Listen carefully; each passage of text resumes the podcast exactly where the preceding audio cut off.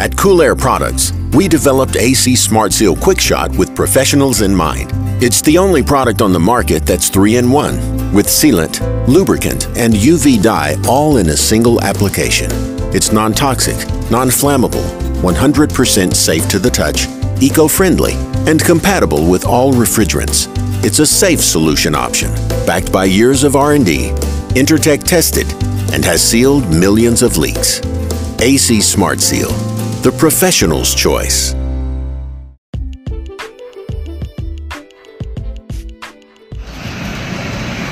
What's up, guys? We're back. I'm actually out on a job site today. I'm doing a PM on a heating unit, and I have it running, and while it's running, I thought I'd get the intro done to this podcast. We have Rocky Hyatt back on the podcast, and back a few months ago, if you guys listen, we did a Back to the Basics episode with Rocky, and it was really, really good. A lot of good information in there. It was a good conversation, so if you haven't heard that podcast, go back and check that one out. But on this podcast, I wanted to get Rocky back on because his expertise in the trade is controls. He's been doing it for a very long time. He's very good at it, and I mean, the man rhymes stuff off like nobody else I've heard when it comes to this. So you guys want to pay attention and listen up.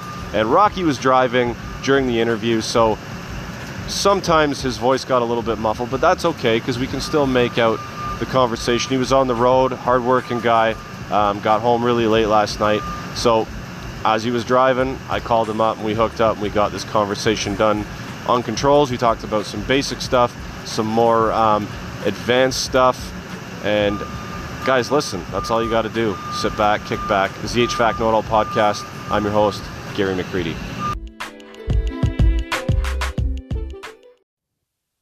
All right, let's get this TrueTechTools minute done, guys. I'm scrolling through TrueTechTools.com and I come across the Bacharach Leakator Jr. It's a combustible gas leak detector, very compact design. It's about 6 inches in length and it's got a 12-inch flexible probe on it. Okay, it's good for detecting gases such as acetone, acetylene, benzene, butane, ethanol, propane, natural gas, a bunch of others, okay?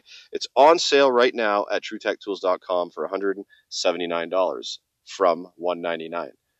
And you guys, as always, can save on this tool 8% with promo code KNOWITALL at checkout, KNOWITALL. And as always, guys, I'll leave the preferred Testo pricing in the podcast notes.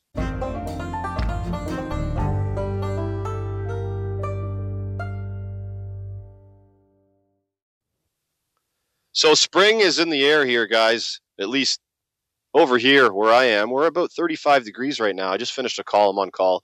Going to head back home very, very shortly, but the sun is shining. The snow is melting. I hope it keeps trending in that direction and spring comes soon because I have I got a spring giveaway coming up, and it's going to be a pretty cool giveaway. I've created a theme around it, and the theme is leak check and repair. All right, and the first thing you want to do when you verify there's a leak in a system that's still got refrigerant in it is take out your electronic leak detector. Now, in my opinion, the best leak detector on the market is the 316-3 by Testo. There hasn't been a leak I haven't found. Not yet. And the thing has been completely badass. For me and other techs that purchase it, have nothing but good things to say about it. So in the giveaway, that's going to be one of the prizes, and I received the shipment. And I'm going to post a couple of pictures online so you guys can get a sneak peek of that. But I got some other stuff on its way. We're going to put a prize pack together based on the theme leak check and repair. And one of the centerpieces in that giveaway is going to be the Testo 316-3. Now, there was a post on HVAC Hub, the group I admin on Facebook. Okay, 20,000-ish people in that group. And one of the questions was, what's the best core removal tool? Now, 90% of the answers was the Appian, okay? I'm not taking nothing away from Appian because they do make great products. But one of the best-kept secrets, and it shouldn't be a secret anymore, is YJ also makes Yellow Jacket. They make a core removal tool that's vacuum-rated. You've seen the ones with the ball valves. I'm not talking about that one, okay? It's a different one. This one's brass body, built like a tank. It doesn't have a ball valve. It's got a screw-type valve on it. You got to screw in and screw out to isolate the system. Now, my comment in that thread was, this core removal tool will not be the reason your decay test fails. 100%. These things are fabulous. They're very, very good core removal tools when it comes to being vacuum rated and keeping that tight seal. So check those out, guys. In my hand right now, I have a wipe. It's a Viper wipe by Refrigeration Technologies, okay?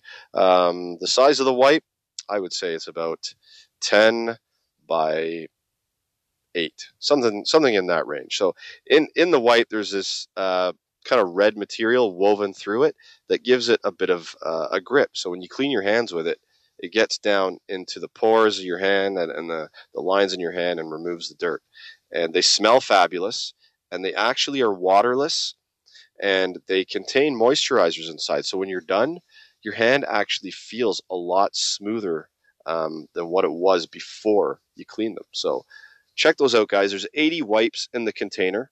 Okay, they'll last forever. I mean, I usually clean my hands when I get back into my truck for my drive home, and it's a big tub, 80 wipes, a couple of months should last you anyway.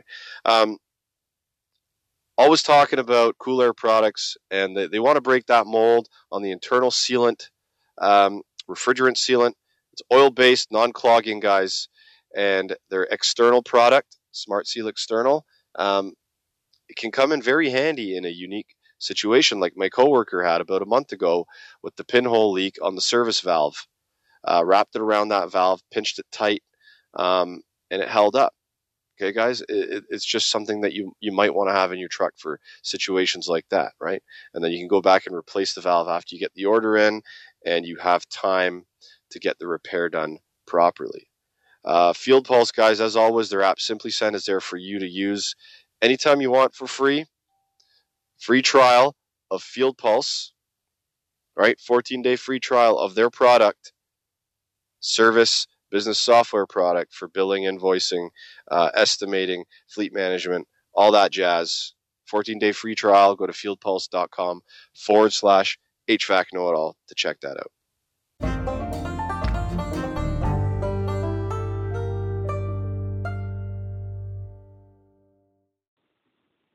Hey, what's up, Rocky? Oh, man. Loud and clear or what? Yeah, loud and clear. Awesome, man. Okay, well, how's your night going so far? Just same old stuff, just different day. Yeah, you. Where are you driving through these days right now? I'm leaving Northwest Arkansas, headed back home, and then tomorrow going down to Mississippi. Yeah, your traveling schedule's nuts, man. I don't know how you do it. Like, how long have you been on the road today for? Well, since 7:30 this morning, and, yeah, you know, it's been 12 hours, a couple, 2 or 3 jobs, and then I got about 3 and a half, 4 more hours to drive till I get home. Jesus, man, you just must hit the pillow and like fall right asleep, eh? Or do you need some downtime, some unwind time as you're just chilling out at home? Nah, man, I got ADHD. And a little bit of OCD too. So. You know what? I don't think you can be in this trade without a little bit of OCD, to be honest with you. That's true.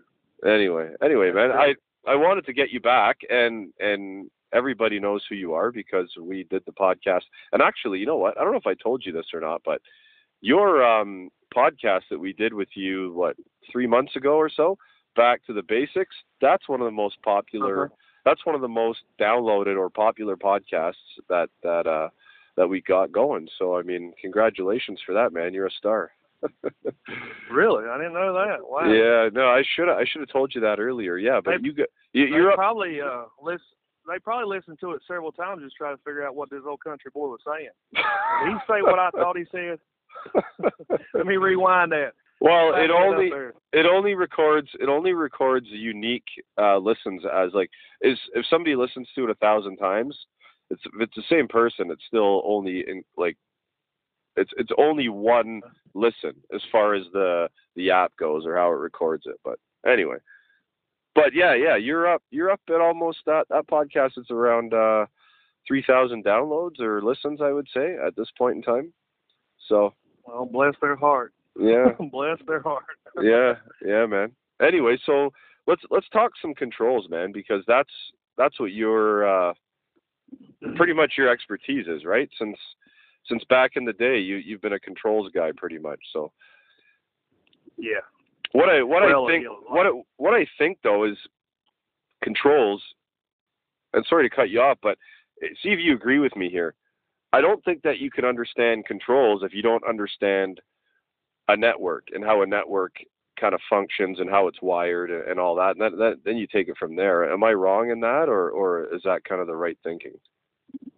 Well, that's a big part of it. Yeah, you need to understand networking and understand a little bit about you know, how buildings wired as far as intranet and then you know, wide area network stuff. You need to be a little bit of everything. You need to be an electrician, HVAC guy. You need to be a plumber. You need to be a low voltage specialist. You need to be access control, closed circuit television, IT guy. You need to be all that stuff. Yep.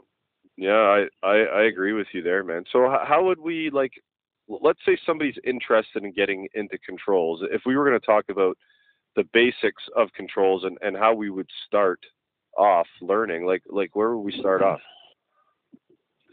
Well, you know, controls, I mean, the main thing that with controls is we're controlling HVAC, so you need to be an HVAC. You need to not necessarily master it, and you've heard me say this before, but you need to be good enough with it where you are familiar with what's going on with the equipment. Yep, I agree with you. That you're planning on controlling. You also need to be a decent electrician, so you need to be familiar with electrical components, knowing how to, you know, install conduit and the nomenclature of the parts and materials that go along with the electrical components.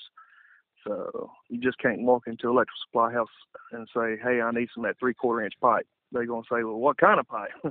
You know, you need to say, I need 100-foot of 3/4-inch EMT, you know, a dozen 4-square combination standard depth boxes with blank covers and compression couplings, CS 112, 1-hole straps, 2-hole straps, bill lock straps.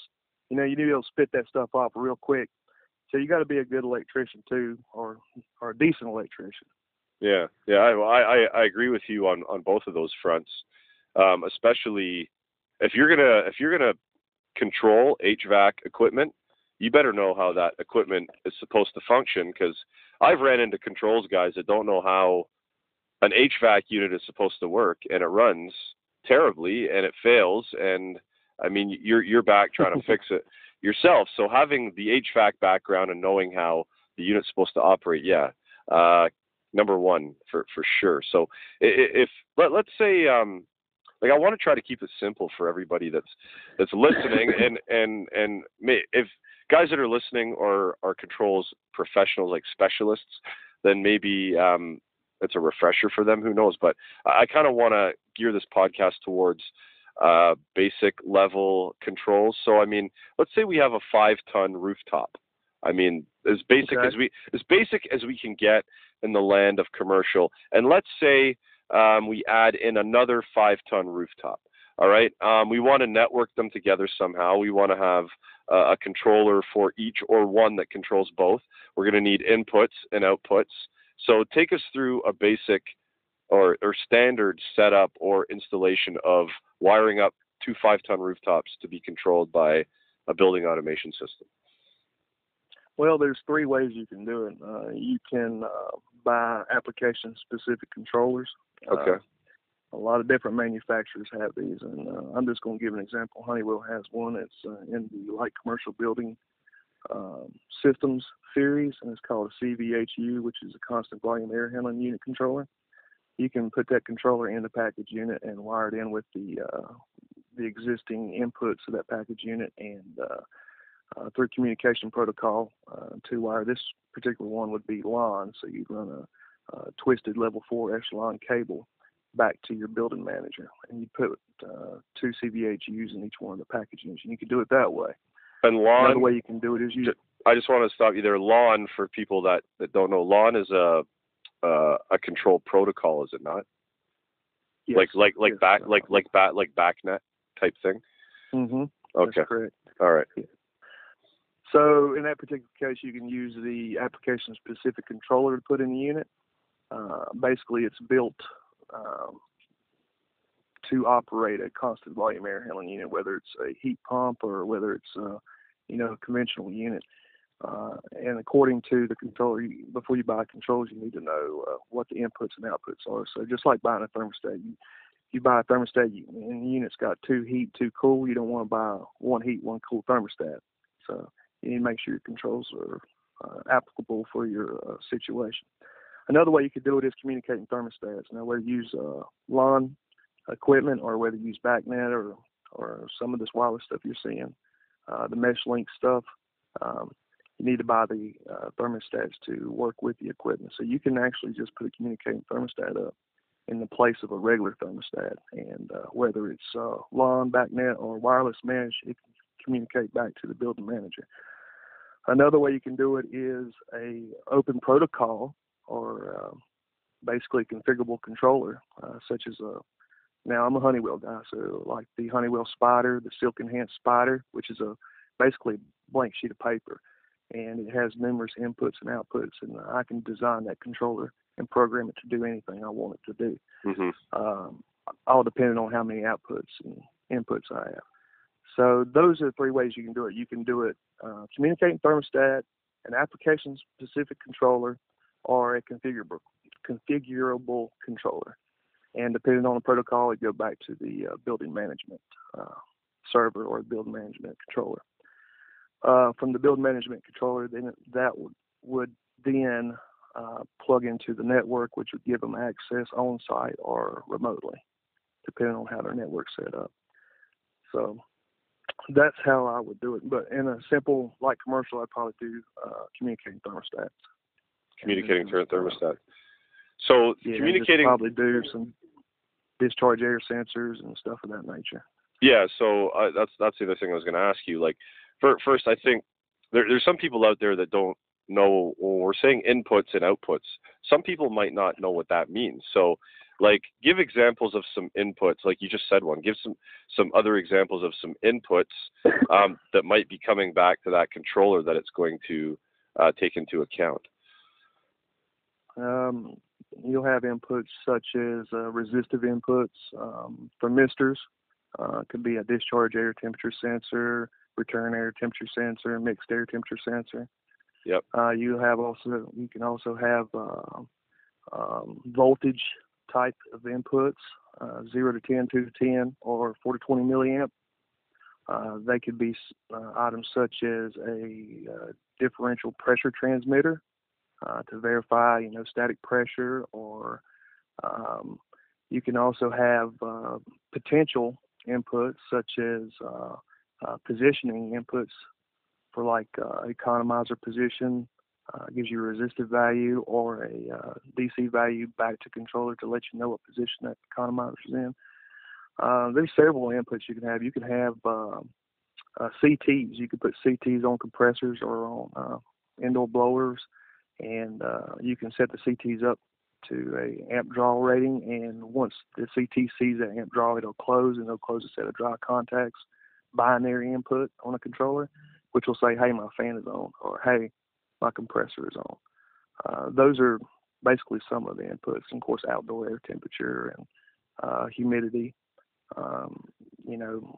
light level. There's several of them out there that you can use. I'm going to give just for everybody. I'm going to give an example of the CT that you were talking about. Like I have a building that has there's about 16 or 17 rooftops on the building, and it's all controlled by Siemens stuff. And the blower fan, the contactor, right? The one of the legs going to the blower fan has a CT wrapped around, like an amp probe wrapped around the wire. So when that contactor pulls in and that fan starts to run, when that CTC's amp draw, it tells the building automation system, hey, this unit's running. The fan's on. Yeah, the fan's on. And it'll also drive graphics too. Yeah. You can also use the input to drive your graphics. Yeah. So once that input closes, then your 3D graphic will start spinning a fan on human interface. Yep. Or the computer. Yeah, some of the graphics out there are pretty cool these days. I've seen some older stuff where it looks like a 3-year-old did the graphics up, but some of the newer stuff out there is really, really cool, really badass stuff. So so we covered some inputs there. So outputs would be like turning on a fan or turning on a compressor, or you know what I mean, or engaging the heating cycles, stuff like that. Those are outputs, right?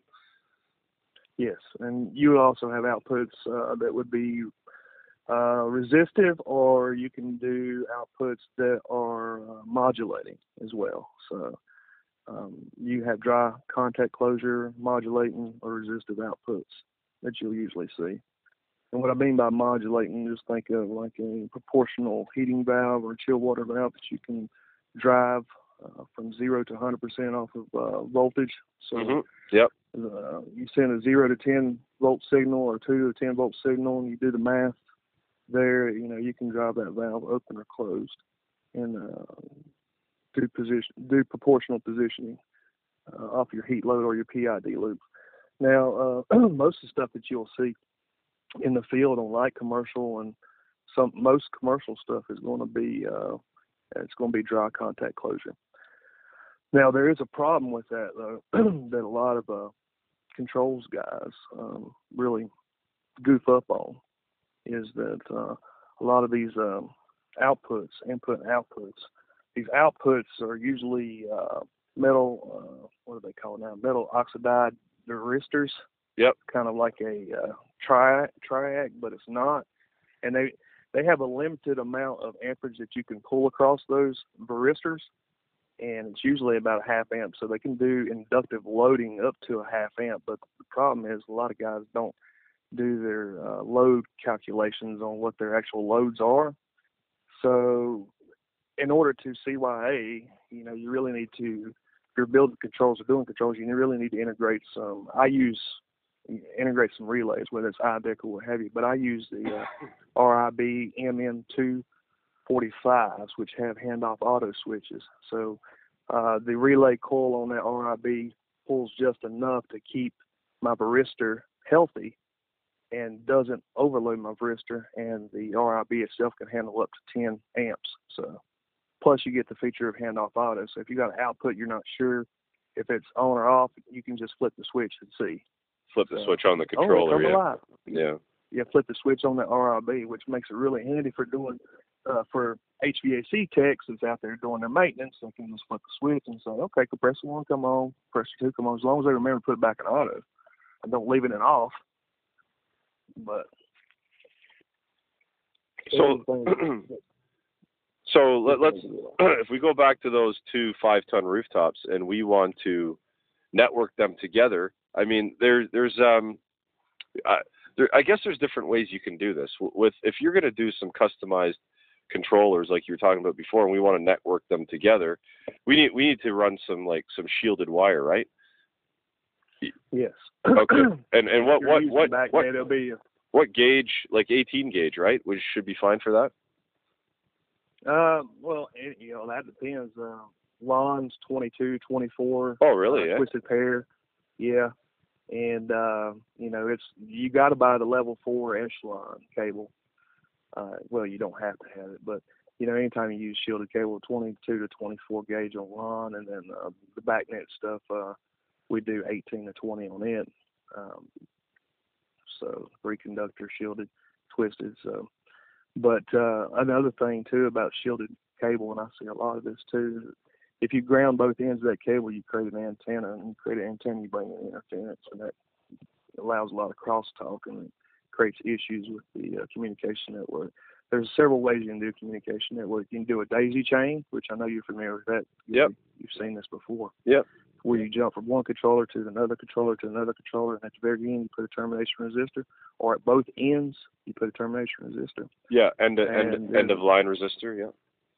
And then you can do the star method, which is basically your build and automation controllers in the middle, and then you just home run each controller back. The limitation with the star method is that you're limited on the length that you can run.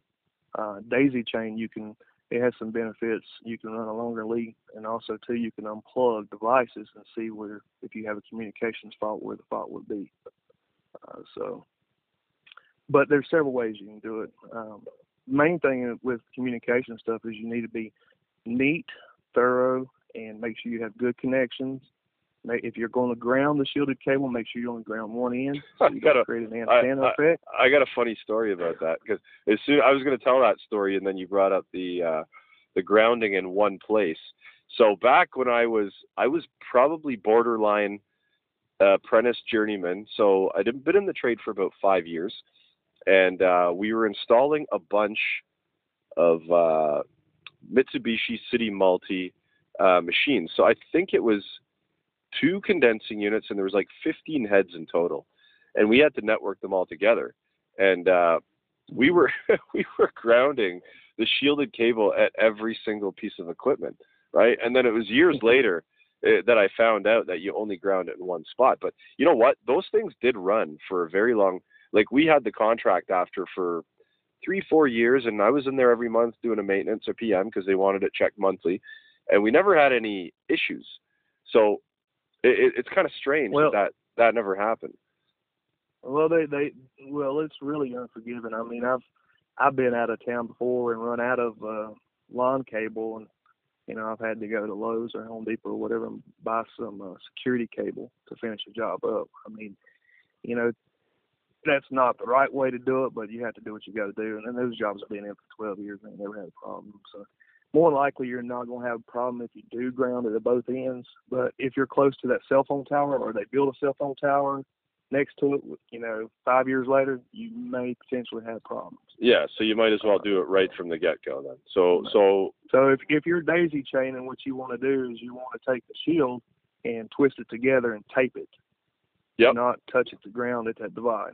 And at the very end, either the end or the beginning of the communications line, and you want to shield it there. I mean, ground it there. Make sure you have a good ground and ground it there. But any time that you strip shielded cable, and I see this a lot, and I've seen it on Instagram, as a matter of fact, people's been posting it. But anytime you strip shielded cable, communications or not communications, with inputs and outputs, just take the time and tape the end of that wire up to where that shield or that metal, that shielded part of that wire can't touch that metal part of that cabinet and create you issues. Another thing too is don't, and this is a hard one to do, I know that you're going to be tempted to strap that cable to some conduit. Don't do it. Don't do it. Mm-hmm. Make your own runs. Go higher than anybody else. You know, if you have to make a couple more steps or get out of a big ladder, take your cable up higher than anybody else. Don't strap it to an electrical conduit, because you'll get that electromagnetic interference and possibly crosstalk and everything else, and you'll end up, you know, it'll cost you a lot of headaches and heartaches in the long run. Yeah, no, yeah, I agree with you there. So especially network cable.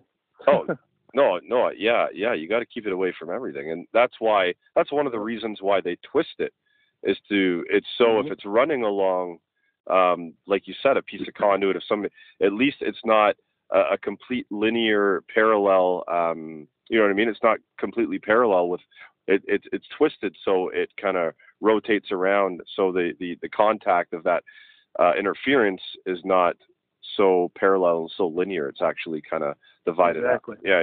So exactly. So if you have to, it's okay to cross conduit. You can cross it, mm-hmm. But you know, just try to avoid.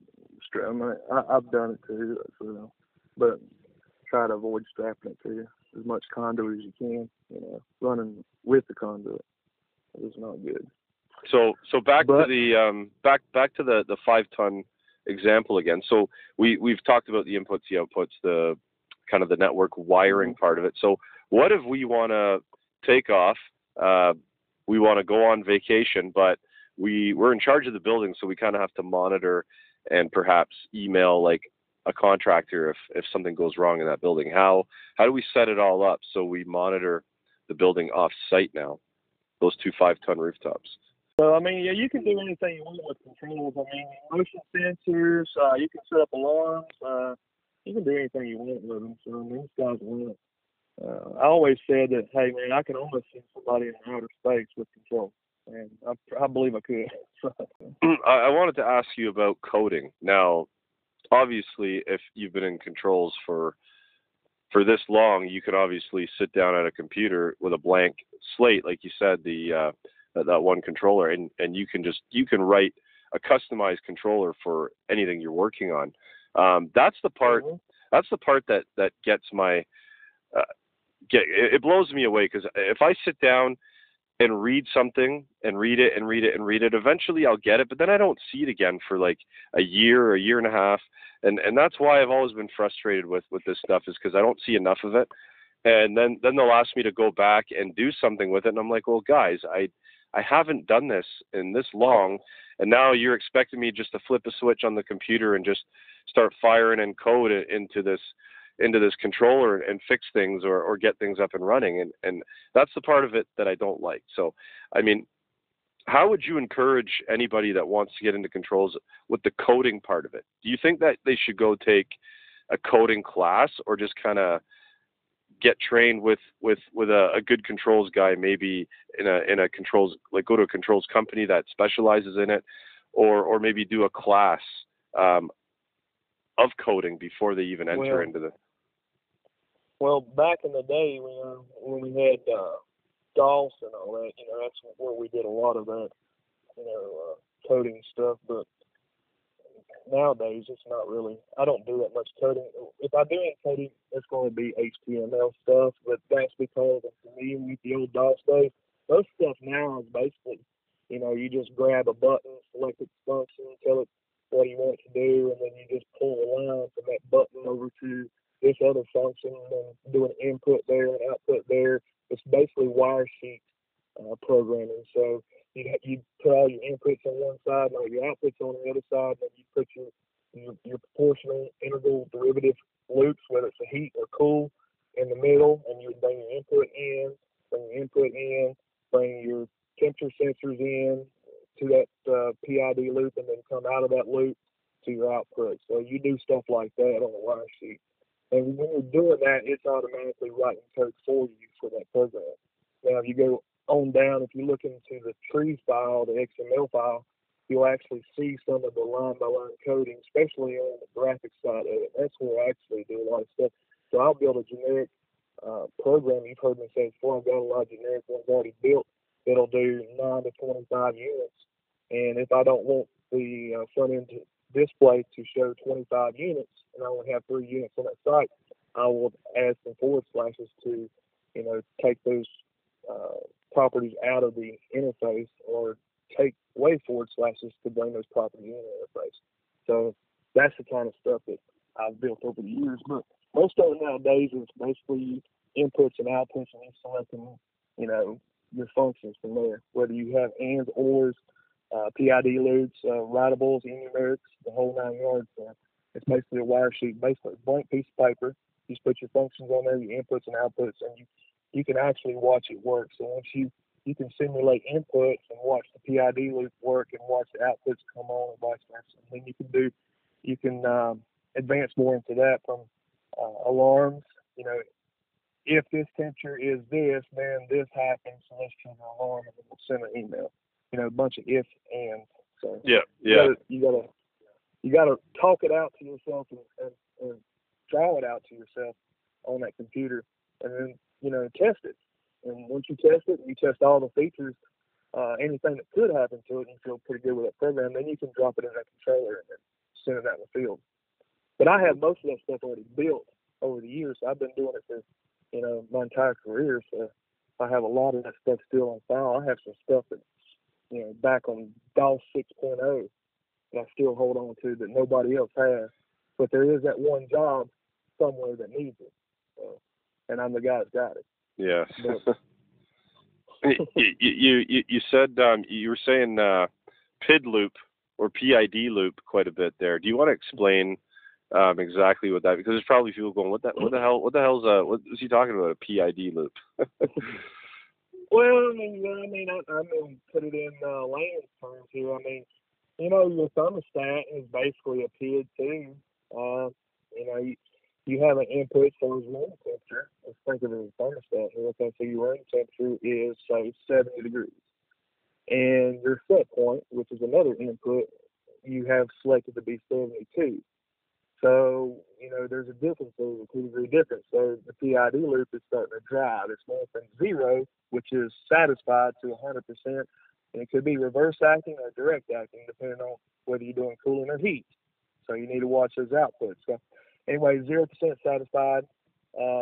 And as the temperature inside increases, the demand increases. As the demand increases, you get to a certain point, whether you set that output at 50% and you want to turn that output on, then a timer, you need to have a timer involved, but you don't want to short cycle something. So, you know, just like your thermostat works, it'll keep the air conditioning unit on or the heat on for X amount of time. And as we talked before on cycles per hour, you have a limit of how long how many times per hour you let that unit run. So those are algorithms, and we're talking about a PID loop. So it's proportional, integral, derivative. And the first two I talked about are the two that you mess with. The D you don't usually mess with. So proportional, 0 to 100, integral, the time. So that's pretty much it. So if it's lower than this in here, then bring the heat on. If it's warmer than this in here, then satisfy, pretty much, or vice versa for cooling. So anytime that you're doing a output that is controlled for heat or cool or anything of that nature, you're trying to get to a set point, or you're trying to manipulate something to get to that set point, you really think about doing PID loops.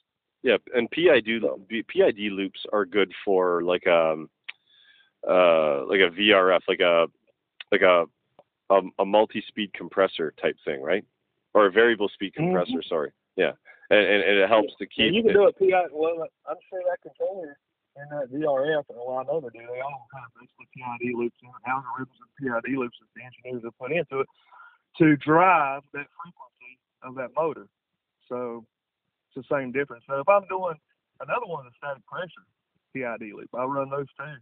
So off of a pressure differential transmitter, if I'm trying to maintain, 2 inches of static 3/4 of the way down the duct on a big 50-ton unit, then I'm going to do a PID loop to vary my output to that VFD, whether it's 0 to 10 or 2 to 10 or 4 to 20 milliamps, whatever my signal is. So, but there's more to it. You got to have timers. You got to have you got to have anti-short cycle timers. You've got to have all kinds of stuff. And there's properties inside PID loops that you need to set up as well. You have to play with those to find what suits your equipment for your area. Now, my area is not going to be the same as your area because you're in Canada.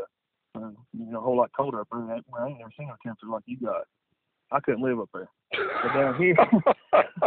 But down here, it's a little bit different. So if I'm programming something for Canada, it's going to be a little bit different on the PID loop. But I sent controllers all over the world. So, I had to take a lot of things into consideration. There's a whole lot more to it. We're talking about degree days. What is your average degree day up there for your heating season? How many degree days do you have? And the cooling season, vice versa, and what have you. So that takes a lot of that stuff into consideration before we send anything out. Yeah, you know what? I read a very interesting example of what, and it kind of broke it down into a very basic terms of what a PID loop was and how it worked. And see if you agree with this. And this is a while back. So proportional is you take like a hot and cold tap, like just your basic taps, right? And you want to get a certain temperature coming out of the tap, but you have to adjust hot and cold to get there. So proportional, you just kind of fire on cold, you fire on hot, and you're in the range. Integral is kind of adjusting it to get where you want to be, and the derivative is constant tweaks back and forth, constantly all the time to maintain that temperature of water coming out the tap. Do you agree with that analogy there?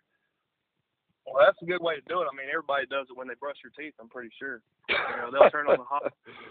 But when you get in the shower, you turn on the hot, wide open, and you'll tweak the cold a little bit just to get the temperature right. And then when you're in there, in the shower, you'll turn the cold down a little bit more, It's the same difference. Yeah. It's the same thing. But it's an algorithm. That's the thing. It's an algorithm. Yeah. Everything has an algorithm. And don't try to get it confused. It's the same thing going on in the thermostat that's going on in the PID loop. So, but main thing to remember is usually don't mess with derivatives unless you have to. Absolutely have to. Yeah, I've always kind of been on that same thought path as well. That's something, if I ever got in deep enough into a controller where I was playing around with it, I never would go near the derivative part of it. Whatsoever. No, stay away from it. Now, I have changed it before, but that was because, you know, I had the wire sheet in front of me and I can actually test and see how it was responding. But I've had to make those changes before, but I suggest nobody do that just starting out. You need to have several years on your belt before you know what you're messing with there on the derivative part of it. Okay, well, cool. But yeah, you're right. So proportional intervals, just like the shower. When you're taking a shower, every time you bump that cold water, you know, or hot water, vice versa, you know, you're doing the derivative there. So the main thing is you always want to overshoot. PID loops are always trying to overshoot just a hair. Because if not, they'll be stuck in a loop. They'll never satisfy. Yeah. So true. Cool, man. Well, that's what have we touched on here? We touched on inputs, outputs, network wiring, shielded cable, PID loops, a bunch of stuff. So, I mean, I don't want to keep you on the phone too long. Well, Jesus Christ, we were on the phone for like 35 minutes already. Time flies when I'm talking to you, Rocky.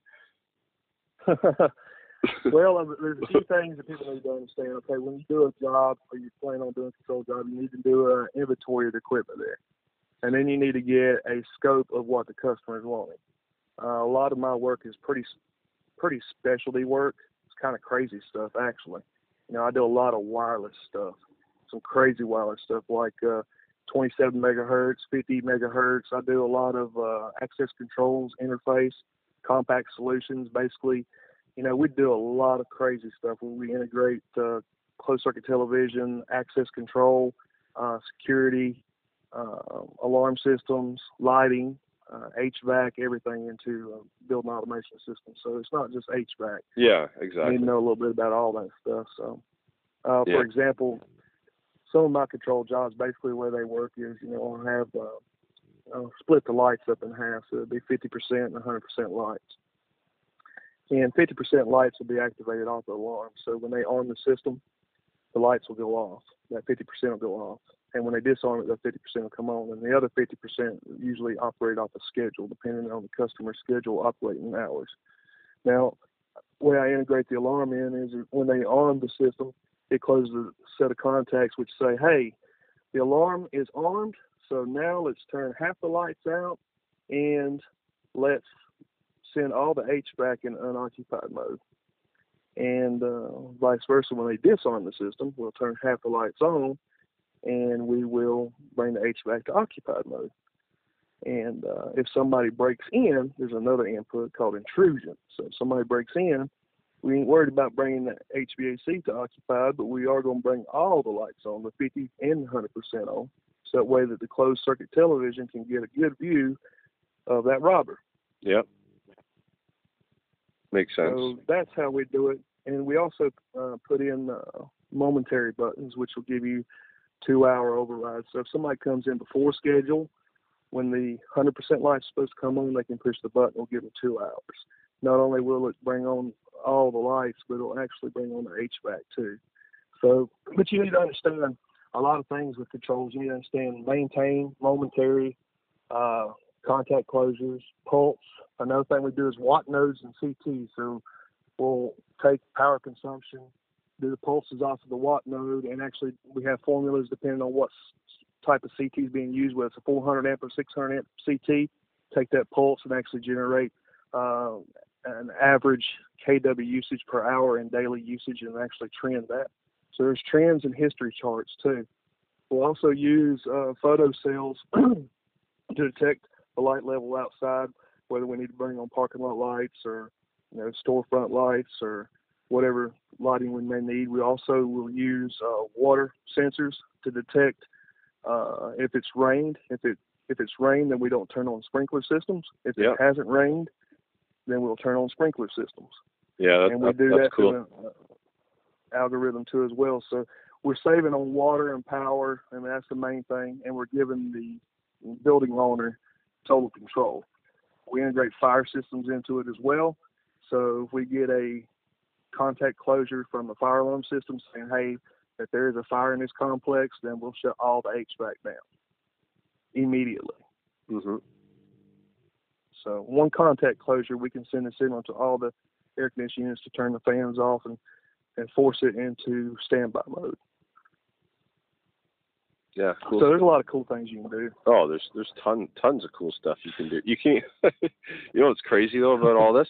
My brother-in-law, well, see, my wife gave me Alexa for Christmas, and I just use it for listening to music, but he's integrated all his lights into it, and he said he just got different bulbs. So he walks in and goes, "Alexa, turn on the lights," and the bulbs are special bulbs. I don't know how they communicate with Alexa, but his lights turn on. So I hope these little hockey pucks and light bulbs don't steal the jobs of all these hard-working controls guys out there eventually. Well, like I say, you know, as long as it's local Wi-Fi, wireless, then, you know, that's okay. But when it starts going to the cloud, that's when, you know, as long as if they ever shoot for 100% cloud-based, our job's never going to go away. But if they ever do local Wi-Fi, like, you know, Johnson Controls has been really big into that here lately, doing the facility floor stuff and the various stuff, you know, using wireless stuff and using routers and repeaters. You can just, you know, it's crazy. I mean, a lot of it's going wireless now, but local intranet wireless. Okay. But I like that better than going to the cloud. But there's so many things you do, man. We've done chillers. I mean, humongous chillers. I'm talking huge chillers. We've done, I mean, humongous pumps too. We've programmed stuff for where we alternate pumps on 6-hour run time. So a pump would run 6 hours and then it would shut off and another one fire up, and you know they'd be running off of VFD. So we would slowly ramp one down as we're ramping one up. We do all that kind of stuff with control, so you get equal amount of run time on pumps. You know, there's a lot of things we can do. I mean, there's a lot of mistakes people make too. I mean, with flow sensors, I mean, you know, they don't put them extra paddles on there, trip them up right, and they don't work. You know, pressure transducers. I mean, you know, the list goes on and on and on. You really got to take a lot of care in what you do and think about it and how you run your wires and how you do things and how you install things before you can have a really good operational system. Yeah. You know, you don't want to install a photo cell right underneath a wall pack outside light. You know, you don't want to put, you know, a outdoor temperature sensor on the south side of a air conditioning. You know, there's a lot of things that you've got to pay attention to and what you do. But the main thing that it all boils down to is basically HVAC has got to be installed properly before controls can ever work. I put a lot of controls in on HVAC units that are not installed properly, and it just don't work. You know, and so I got to the point probably 15 years ago where if somebody wanted controls, you know, I'm like, well, how do I put the disclaimer in? If I go out there and, you know, the wiring's not right, this, that, and other, I've got to get it corrected because I can't commission my controls when, you know, the stuff's not installed properly or don't have good contact closure and not good principles from the installation practices. So that's got to be addressed first. No, 100%. 100%. And I've met controls guys of the opposite. They didn't know how the HVAC system worked. And I got into this a bit of a battle with one of them over the phone. So we were hired to go replace a reversing valve and a compressor in a ceiling mounted heat pump. All right. So we went and did that. And when we were done, we bypassed the controls right at the unit. We bypassed them to test everything. And then the control guy calls me up. Like a week later, he's back there trying to get it to run. And he's like, your unit's not working. And I said, yes, the unit is working. I said, because we removed your control wires and we bypassed, we jumped everything out. It was running and cooling, running and heating, the fan runs, everything runs. I said, if it's not running, you're doing something wrong. I'm not saying that you're doing, like, I wasn't trying to make fun of the guy. I was just politely saying maybe there's something incorrect that's part in the programming. And he starts blasting me saying, oh, I've made a lot of money off HVAC guys. I'm like, good for you, man. Like, you're not making money off of us because we tested that thing. And you need to figure out what's going on your end because I know the machine works. Anyway, All right, man. So I think we've done quite a bit here on controls, and I don't want to let the conversation run too long, because then people might start hitting the stop button on the podcast. So hang out on the phone with me for a bit, Rocky, and we'll say bye to everybody. Thanks again, though, man. I really appreciate it. Second time around, and you gave us a lot of information, good information, like you did on the last podcast. So.